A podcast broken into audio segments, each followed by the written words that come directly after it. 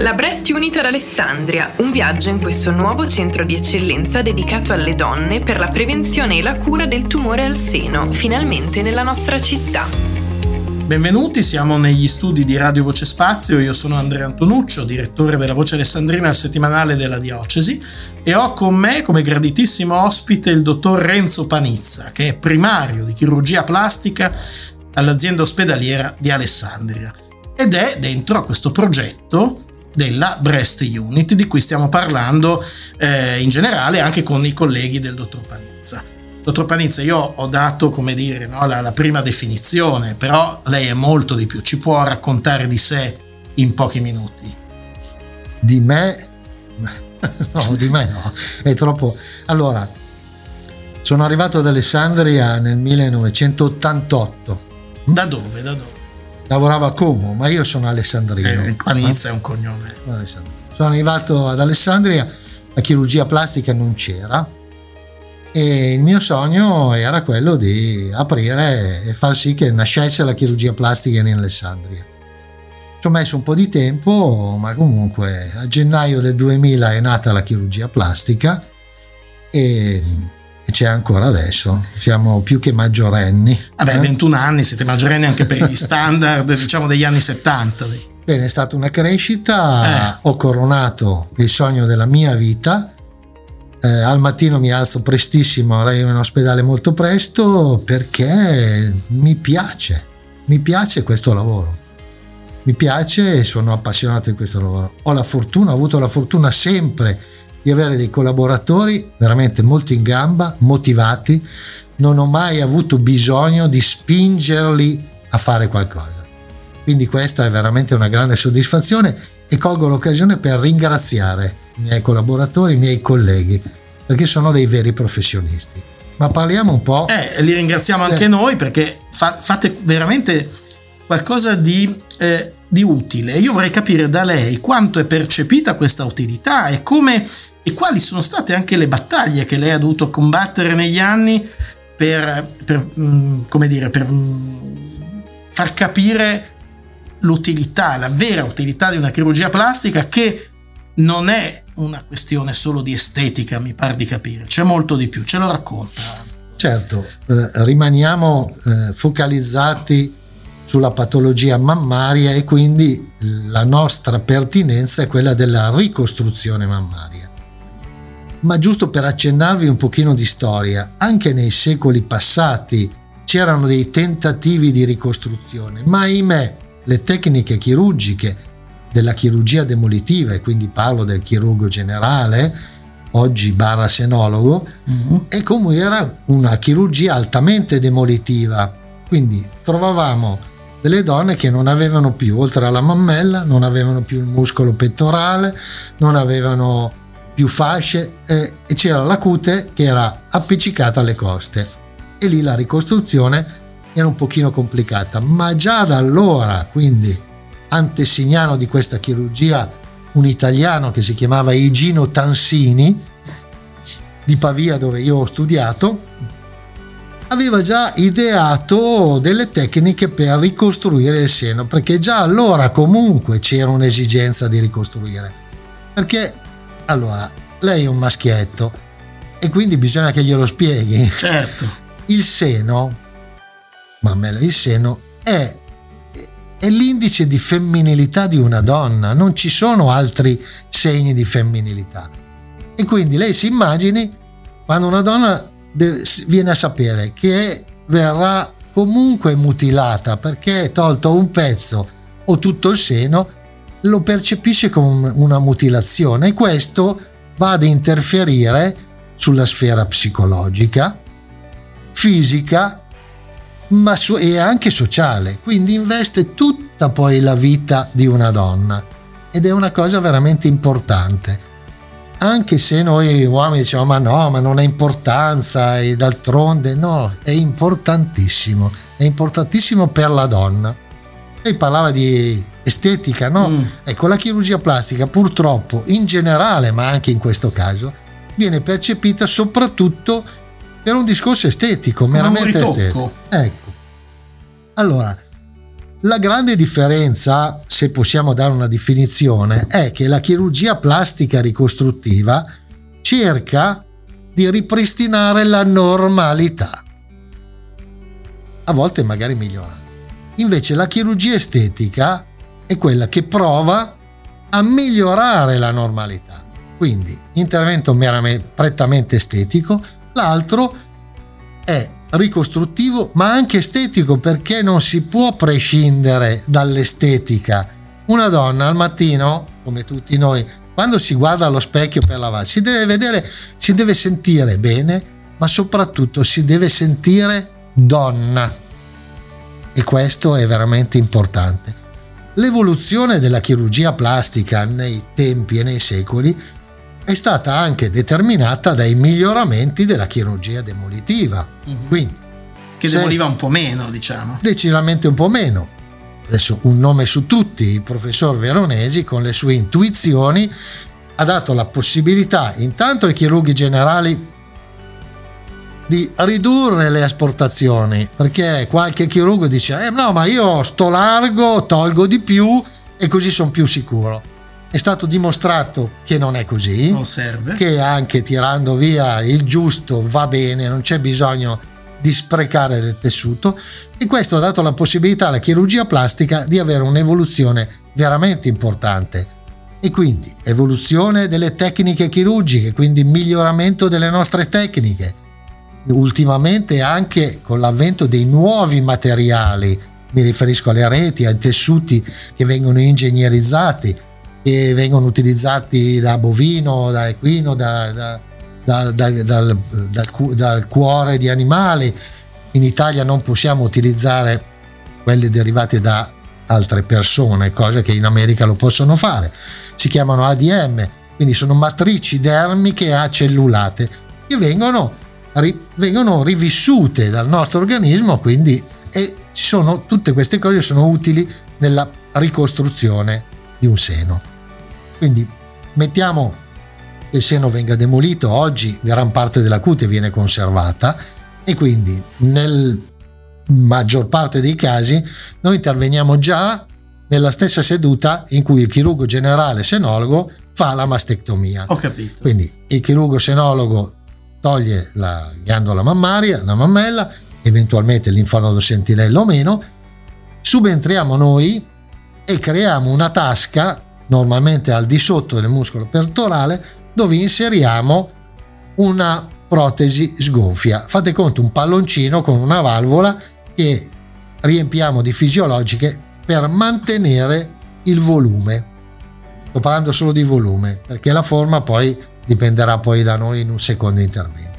Quindi già la donna quando esce dalla sala operatoria non è più piatta e mutilata come un tempo già esci dalla sala operatoria che comunque un certo volume di seno ce l'ha anche nella mammella che è stata operata e questo è un grande vantaggio.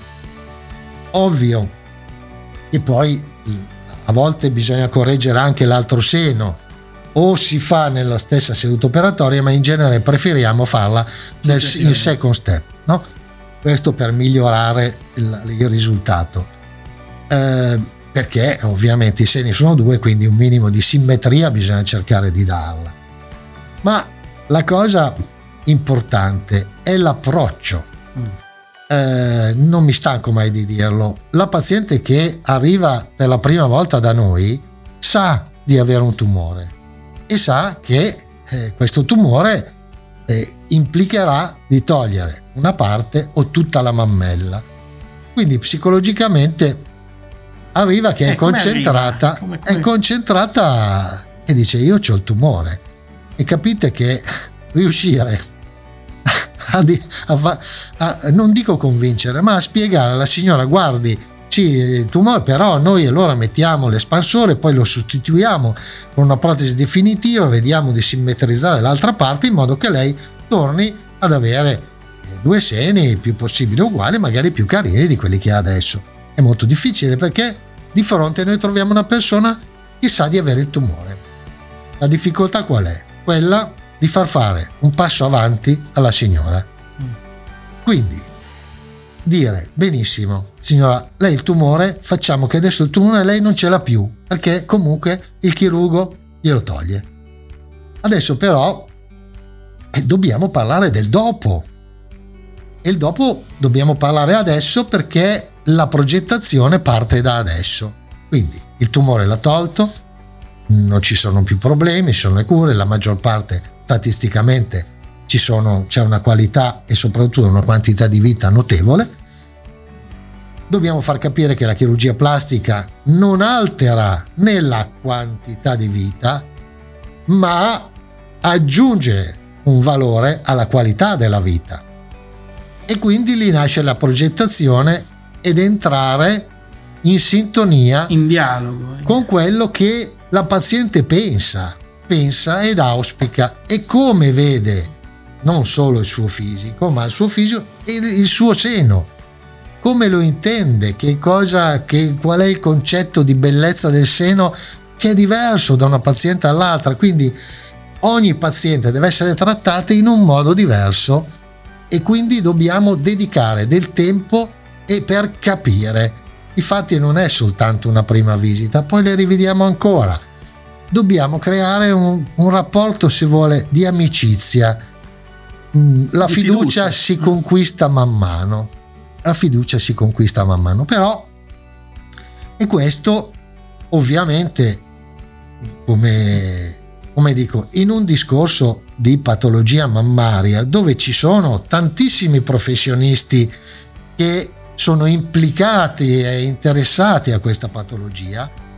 Ecco la cosa importante e questo è un messaggio che vorrei dare anche a tanti miei colleghi dobbiamo renderci conto che questo discorso Bresti Uni o comunque questo gruppo, io lo vedo, e forse anche magari un piccolo sogno, ma concreto, lo vedo come un coro. Un coro costituito da tutti, tutte voci soliste. Non c'è il direttore d'orchestra che dice cosa deve fare uno e quando intervenire, perché lo sappiamo, i tempi sono quelli, gli step sono quelli al posto del direttore d'orchestra io ci vedo il, la paziente.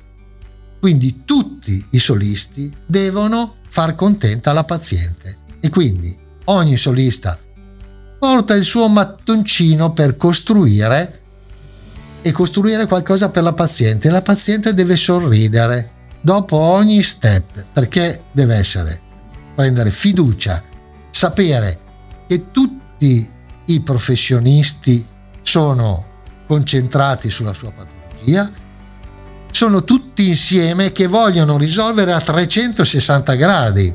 Quindi qualsiasi cosa abbia bisogno la paziente sarà comunque accontentata e soprattutto spiegando le cose. E non è semplice spiegarle, ma l'italiano è una lingua bellissima, quindi ha tante sfumature. Anche molto semplicemente, invece di parlare con il nostro linguaggio tipico no, del medico e quindi se io le parlo di epidermide lei capisce ma quanti anche in, che ascoltano sanno che cos'è l'epidermide.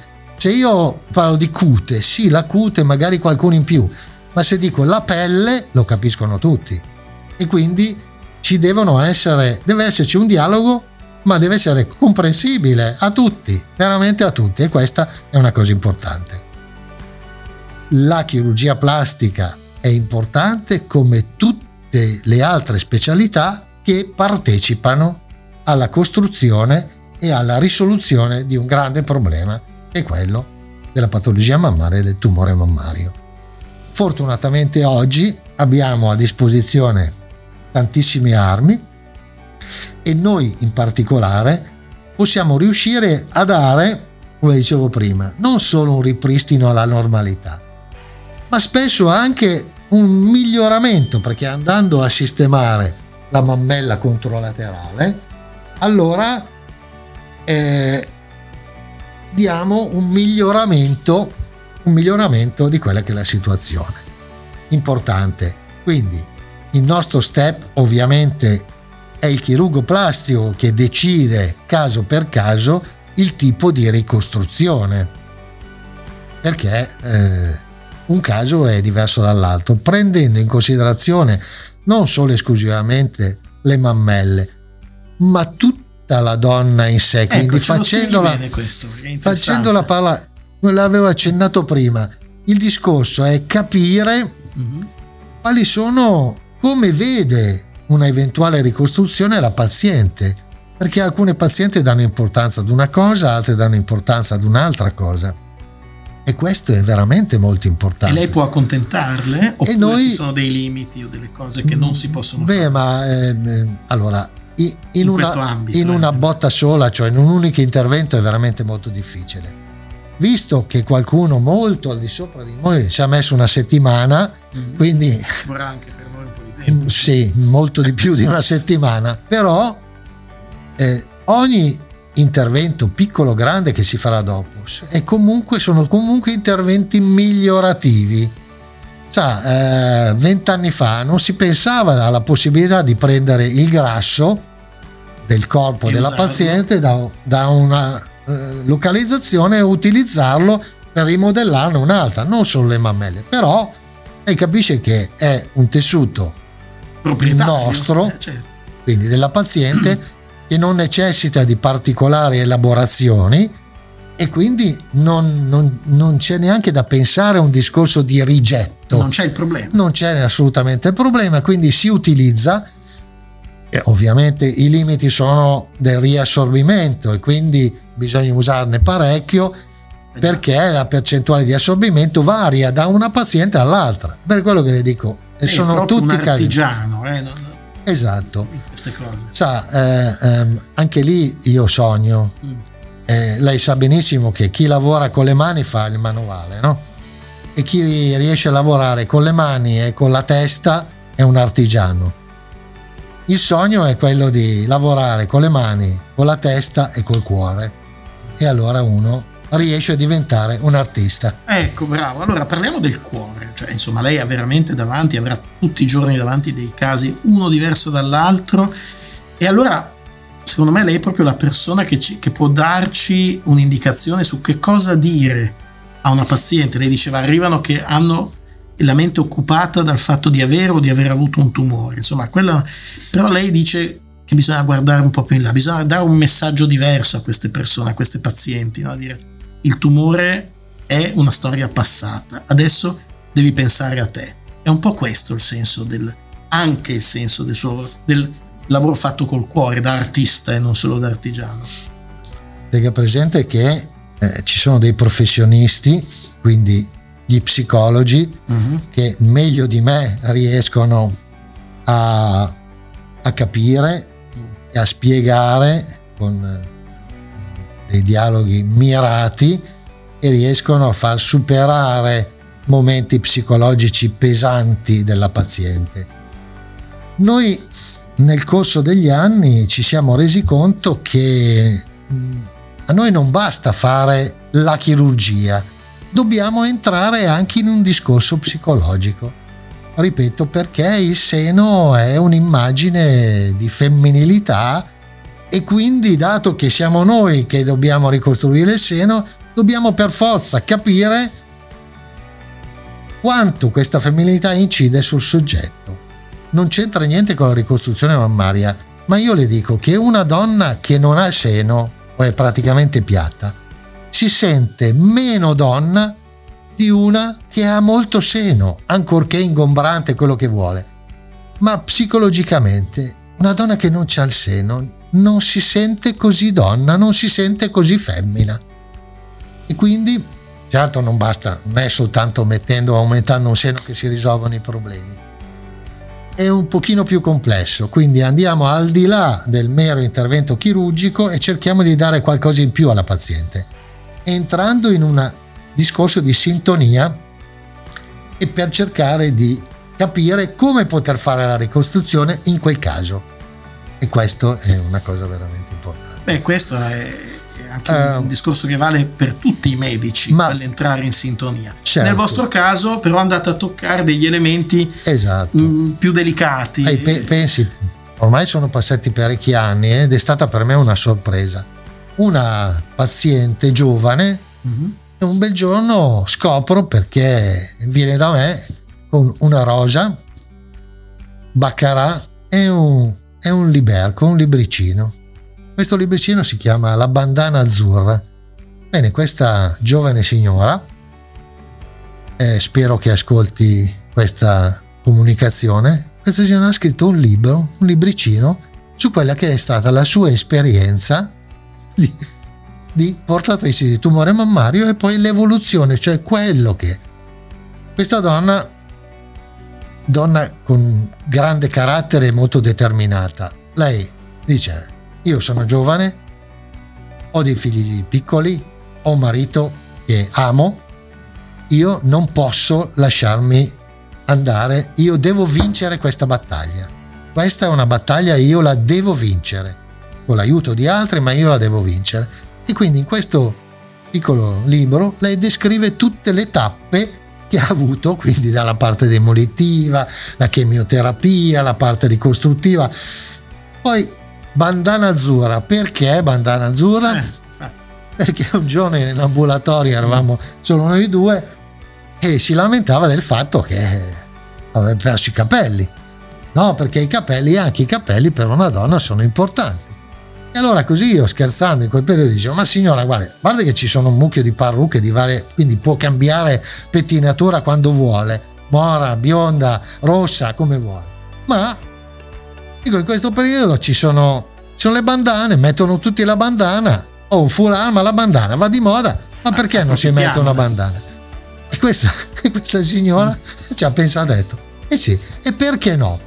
E così il titolo del libro è diventato La bandana azzurra. È diventato un simbolo della sua femminilità, esatto. in qualche modo, e della sua battaglia. E, quindi battaglia. di superare anche il discorso della perdita di capelli. Questo è il messaggio che, che noi lasciamo, eh, che lei lascia a me e, e, e idealmente lasciamo a tutti quelli che ci stanno ascoltando. Io ringrazio veramente di cuore il dottor Renzo Panizza, primario di chirurgia plastica all'azienda ospedaliera di Alessandria, e fa parte di questo coro in cui la paziente è direttore d'orchestra ed è la persona a cui voi tutti specialisti dovete eh, guardare perché sia sempre accompagnata e vinca la sua battaglia contro il tumore alla mammella. Grazie dottor Panizza con voi che ci ascoltate ci diamo appuntamento per una prossima eh, trasmissione su questo tema. Un abbraccio a tutte le donne. Eh, ottimo, grazie dottore. La Breast Unit ad Alessandria, un viaggio nel centro di eccellenza dedicato alle donne dell'ospedale Santi Antonio Biagio e Cesare Arrigo. Arrivederci alla prossima puntata.